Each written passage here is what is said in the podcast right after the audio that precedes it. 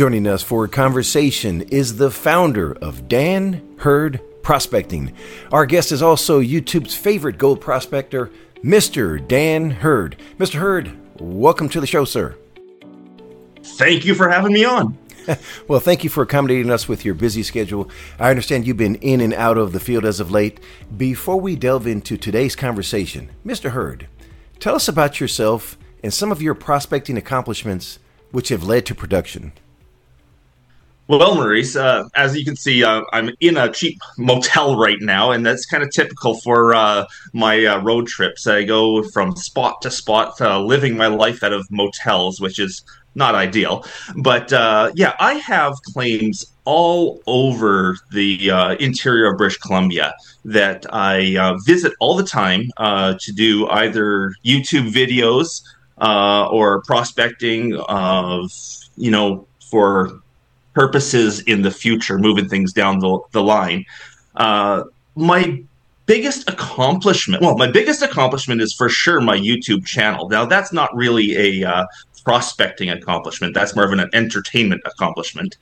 Uh, but as far as prospecting accomplishments go, I have managed to find myself some fairly good ground over the years. I have gone through hundreds and hundreds of claims looking for that really nice ground. And I have managed to find some pretty good ground. A couple of small scale placer operations that have actually gone through permitting and run machine operations on. I currently have a large scale placer operation uh, in the sort of initial stages, and I'm really excited about that one. It's up on the Quesnel River. Very rich placer area. And I guess my biggest accomplishment, my biggest find would definitely be the Ocean Picture Stone. That's a lapidary stone, beautiful blue chalcedony that uh, creates these scenes that look like uh, ocean scenery. And that is definitely the biggest mining or prospecting accomplishment of mine is that one site. And I just have to say, I absolutely love the beard. thank you, thank you. I probably don't need to keep the hat on. I mean, I'm in indoors, but you know, I gotta have I have to show my uh, costume here. So let's get rid of the hat. All right.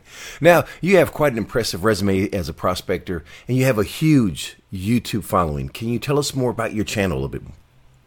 Sure. Yes. Uh, I've had it for about ten years. About ten years, I've been developing my YouTube channel, and I have grown that channel to be the largest mining and prospecting channel on YouTube.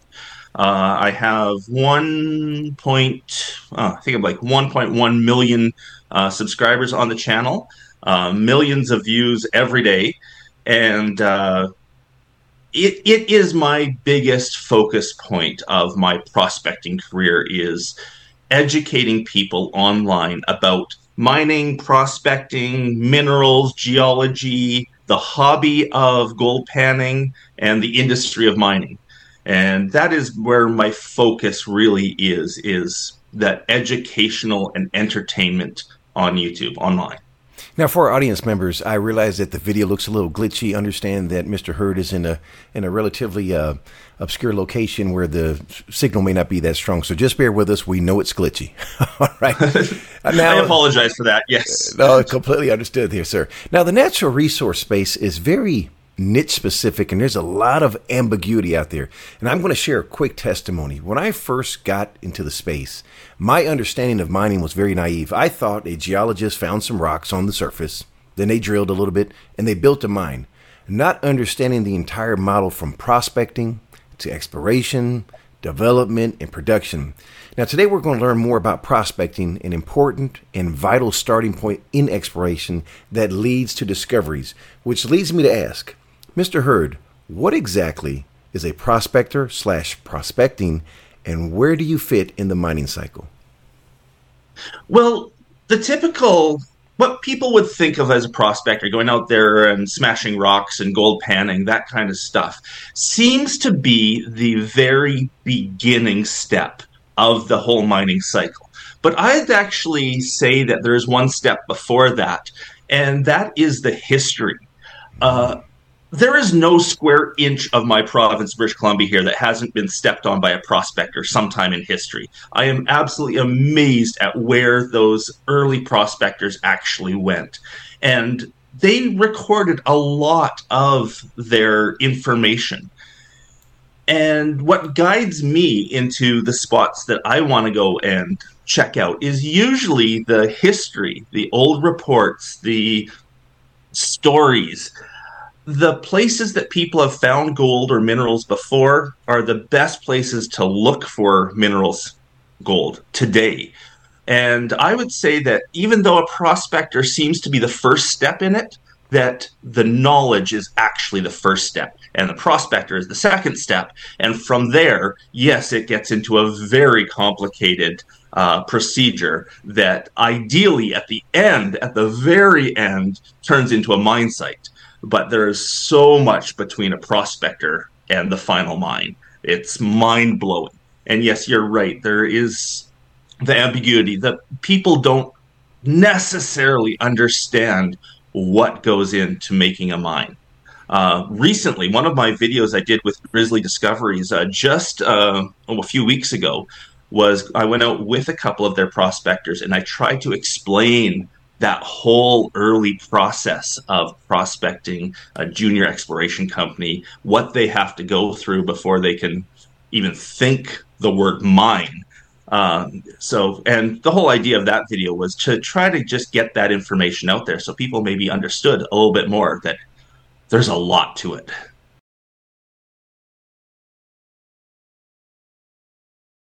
Another great thing about this partnership I've got in with Grizzly Discoveries and put the correct permits in. They work with the ministry all the time, so they're going to make sure that all the right permits are in and it's something they do on a daily basis. So it's easy for them where it's a lot of work for me.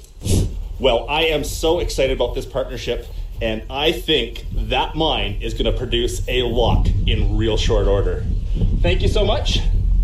Awesome. I am happy to have a partnership with you, Grizz. Left to left is heart to heart. and if you want to get in on the action, as I said, Grizzly Discoveries is traded publicly on the TSX. It's TSX, the uh, OTC, and then in Frankfurt, Germany. Our symbols uh, GZD in Canada, GZDIF in uh, United States, and G6H in uh, and Frankfurt Exchange in Germany. Now, you referenced you do a lot of research on historic mines. What do you say to the person that says, hey, that's a historic mine, they've been there, they've done that, there's nothing left there? I tell them they're totally wrong.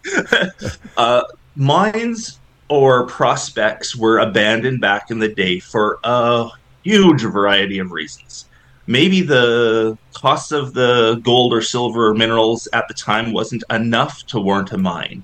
Uh, back in the war days, World War One and World War Two saw a lot of sites abandoned. They needed the people, the resources, whatever for the wars, and a lot of mine sites were just up and walked away from. And uh, those still have very viable deposits in them the prospectors or mining companies at the time may have run out of money. The old prospector may have died. Uh, there's all sorts of reasons that those old sites were left, and a lot of them still contain a lot of minerals. Now and technology. Well, one of the technology yes. has changed. We can get um, gold, copper, silver, anything out of material that back in the day they might have left because it was just too difficult. Our technology can uh, do amazing things today. We are mining copper deposits that are very low grade uh, because we know how nowadays to get that low grade copper out of these huge masses of uh, rock that back in the day they would just have walked away from. Now, as a prospector, you do something that's called staking. What is staking? Uh, staking a claim. Uh, every jurisdiction has its own terminology and way of staking mineral rights on land. Here in British Columbia, we call them claims, which is quite typical. And uh, our whole staking procedure is all online now. It's not the prospector out in the fields hammering a post into the ground and putting a little metal tag on it anymore. Now it's all done online. And uh, what we do is we find a piece of ground that we're interested in, go online, we sort of draw out the area we want. and we stake it digitally. Then we walk out to that chunk of land and do our prospecting on it. Typically, we don't these days prospect a chunk of land before we claim it. Uh, because any chunk of land that has any potential is highly sought after. Everyone wants it. So you're it's kind of like a lottery trying to grab that piece of land and bit of a gamble because when you get out there you don't know what you're going to find necessarily. And uh, sometimes you win sometimes you well, most often you don't. But uh, we go through hundreds if not thousands of claims looking for that really good ground. And these days it's all digital.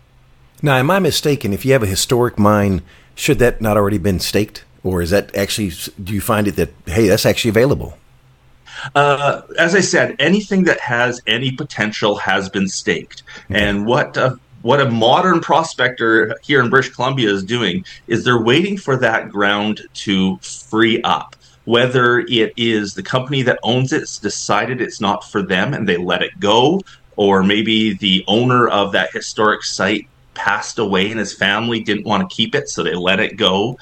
Yeah, sometimes it's just a mistake in paperwork. You have to maintain these claims and keep doing paperwork year after year. And if you forget to do that paperwork, it's possible that um, you can lose that site. And then another prospector jumps on the opportunity, grabs it, and gets out there looking for that shiny gold.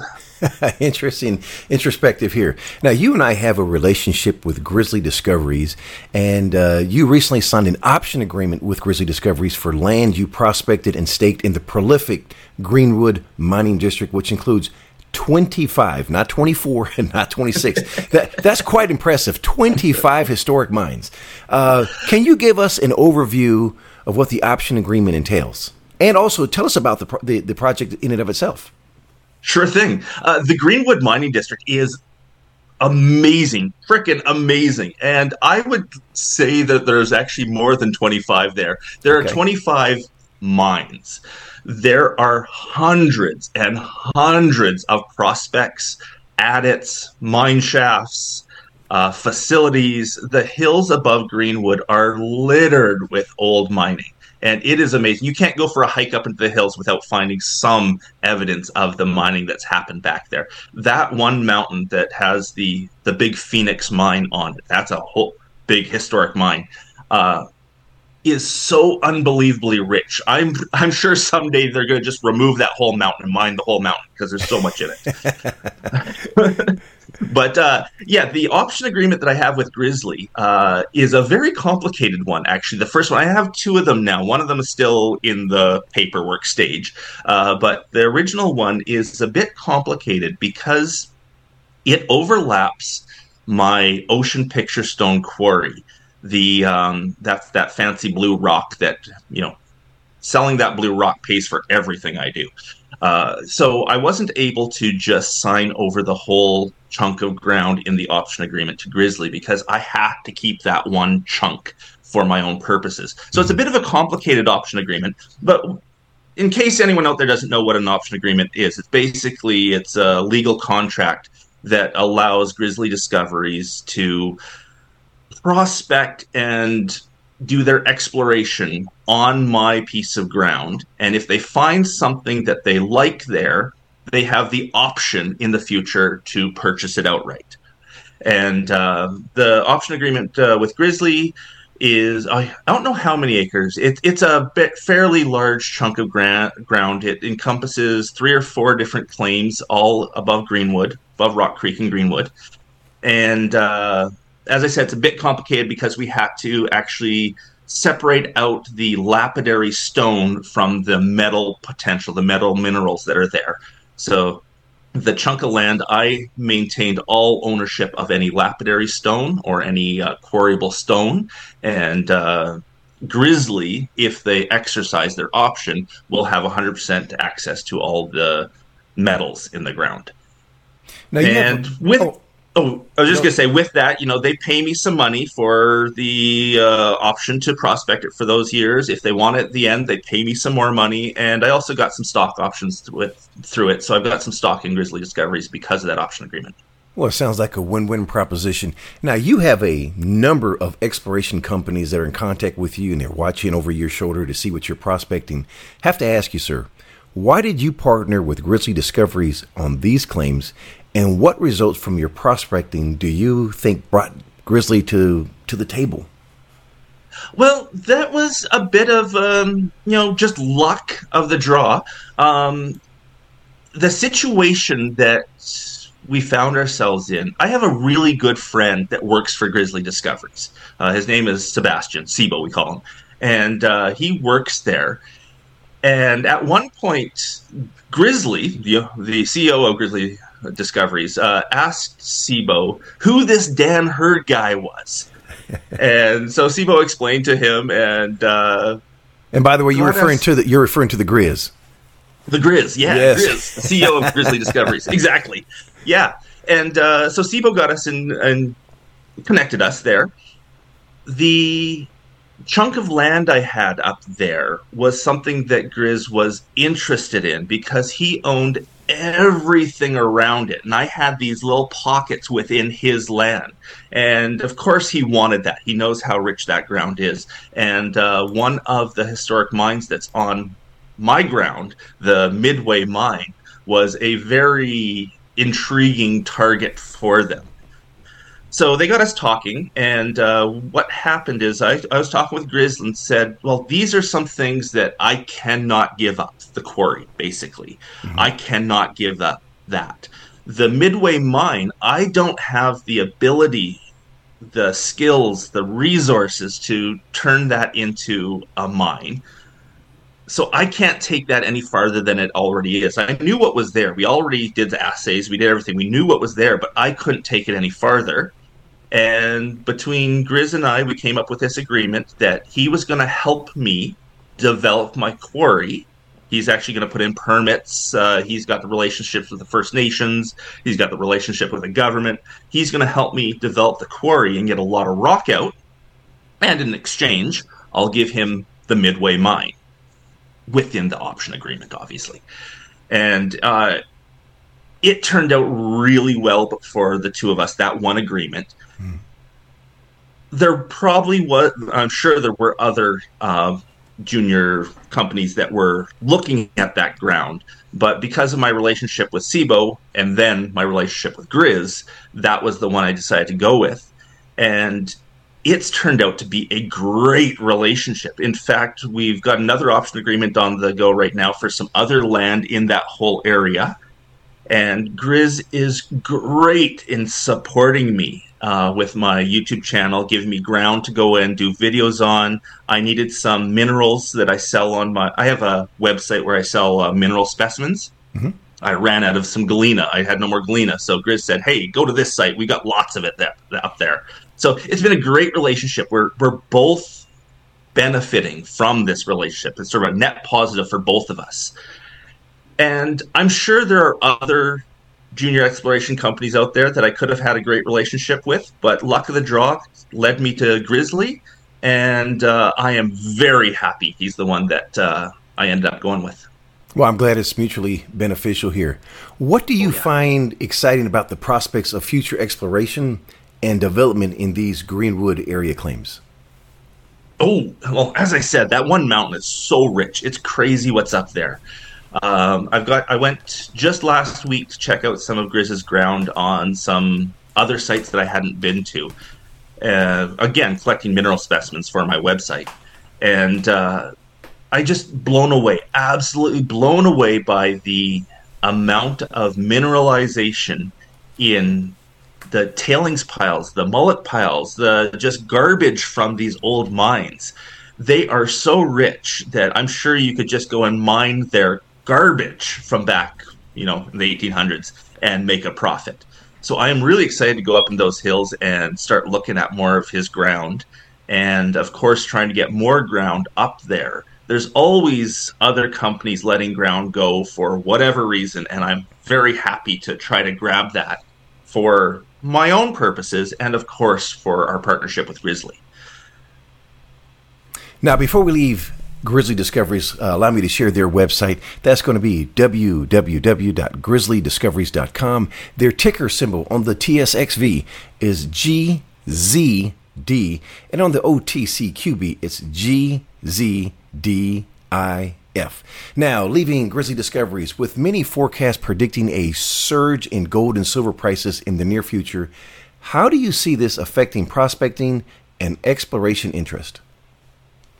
Well, I think I think it's already affected it. I think there's enough people out there that realize how big this is going to explode really soon that uh, everyone's trying to get in on the game.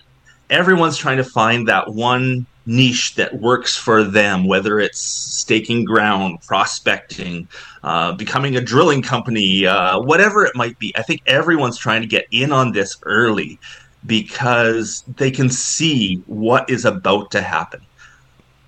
This world is going to need so much metal in the next 10, 20 years that we don't even come close to mining enough of it right now. Now, we don't need to get into the debate about electric cars and electrification. Uh, obviously, that is going to drive a lot of it. But just the fact that third world countries are developing so much that the infrastructure, the U.S. power grid is in such dire need of uh, upgrade that the whole power grid's about to collapse down there if they don't start building new transmission lines. Mm-hmm. Well, those take enormous amounts of metals, mostly copper, and we're just not bringing that stuff out of the ground right now.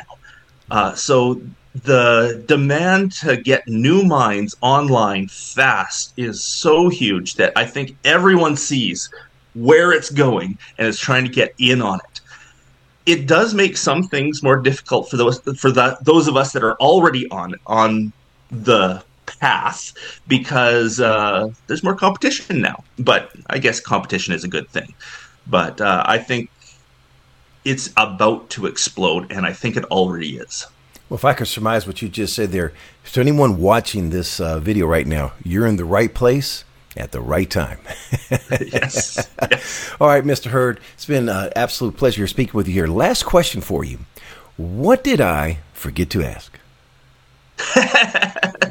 well, about 10,000 things. Obviously, you can't cover everything in a in a short little interview like this. But there are so many aspects of this career, this hobby, this field that people don't know. People just don't even think to think about it.